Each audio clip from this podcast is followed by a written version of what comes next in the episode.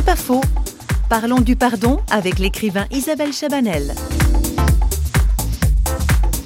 Moi, je pense que le plus grand pardon dont je n'avais pas eu conscience que j'avais à donner, c'était à Dieu. Il y a trois types de pardon. Le pardon que nous avons à donner à quelqu'un qui nous a fait du mal. Le pardon à donner lorsqu'on assiste à quelqu'un qui fait du mal à quelqu'un d'autre. Imaginons une famille où l'enfant voit son père battre sa mère, par exemple. Ça, c'est le premier pardon. Le deuxième, c'est le pardon à soi-même.